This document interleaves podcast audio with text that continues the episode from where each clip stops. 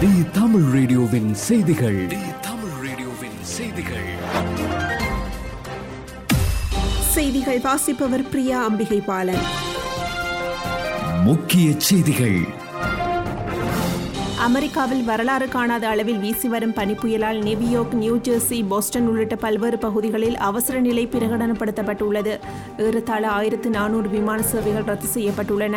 சாலைகளில் கொட்டி கிடக்கும் பனிக்குள் சிக்கிக்கொண்ட வாகனங்களை மீட்கும் முயற்சியில் மக்கள் ஈடுபட்டனர். தரையிலிருந்து இரண்டு அடி உயரத்துக்கு பனி கொட்டி கிடப்பதால் வாகன போக்குவரத்து துண்டிக்கப்பட்டுள்ளது. கடும் பனிப்பொழிவால் மின்சார விநியோகமும் தடைப்பட்டுள்ளது. இதன் காரணமாக ஏறத்தாழ ஏழு கோடி பேர் மின்சாரமின்றி பாதிக்கப்பட்டுள்ளனர். அமீரக செய்திகள்.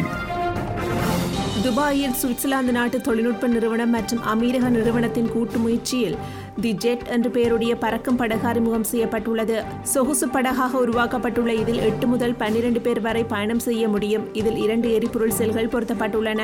ஹைட்ரஜன் எரிசக்தியால் இயங்கும் இந்த படகின் வெள்ளோட்டம் விரைவில் துபாய் கடல் பகுதியில் காண முடியும் என அந்த தனியார் நிறுவனங்கள் தெரிவித்துள்ளன. இந்த படகு இயங்கும் போது சத்தம் வருவது இல்லை. மேலும் தண்ணீருக்கு எண்பது சென்டிமீட்டர் உயரத்துக்கு மேல் பறந்து செல்லக்கூடியது. ஹைட்ரஜன் எரிபொருளில் இயங்குவதால் இதிலிருந்து புகை போன்ற உமிழ்வுகள் வெளியேறுவதில்லை என்றும் தெரிவிக்கப்பட்டுள்ளது.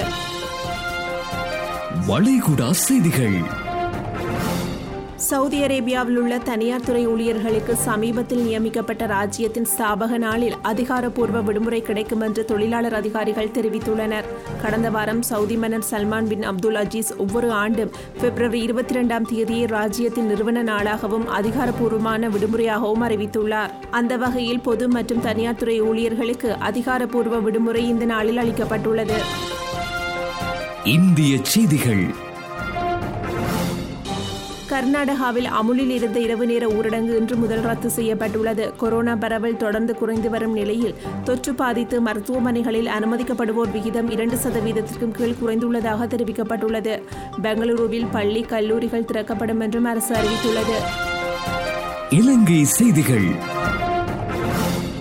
இலங்கையில் டெவோன் நீர்வீழ்ச்சிக்கு அண்மித்த காட்டுப்பகுதிக்கு இனம் தெரியாத விசமிகளால் தீ வைக்கப்பட்டதன் காரணமாக நீர்வீழ்ச்சி அண்மித்த சுற்றியுள்ள பகுதியில் சுமார் முப்பது ஏக்கர் வரை தீயினால் இருந்து நாசமாகியுள்ளன.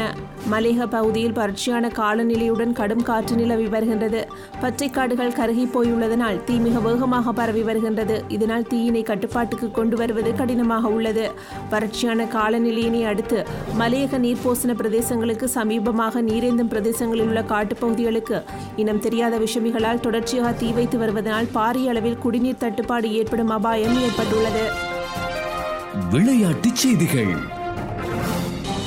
ஒடிசா ஓபன் சூப்பர் ஹண்ட்ரட் சர்வதேச பேட்மிண்டன் போட்டி கட்டாக்கில் நடைபெற்றது. இதில் பெண்கள் ஒற்றையர் பிரிவில் நேற்று நடந்த இறுதி ஆட்டத்தில் இந்திய வீராங்கனை உன்னதி ஹூதா இருபத்தி ஒன்றுக்கு பதினெட்டு இருபத்தி ஒன்றுக்கு பதினொன்று என்ற நேர் செட்டில் சக நாட்டவரான சுமித் தோஷ்னிவாலை வரும் முப்பத்தைந்து நிமிஷங்களில் தோற்கடித்து சாம்பியன் பட்டத்தை கைப்பற்றியுள்ளார்.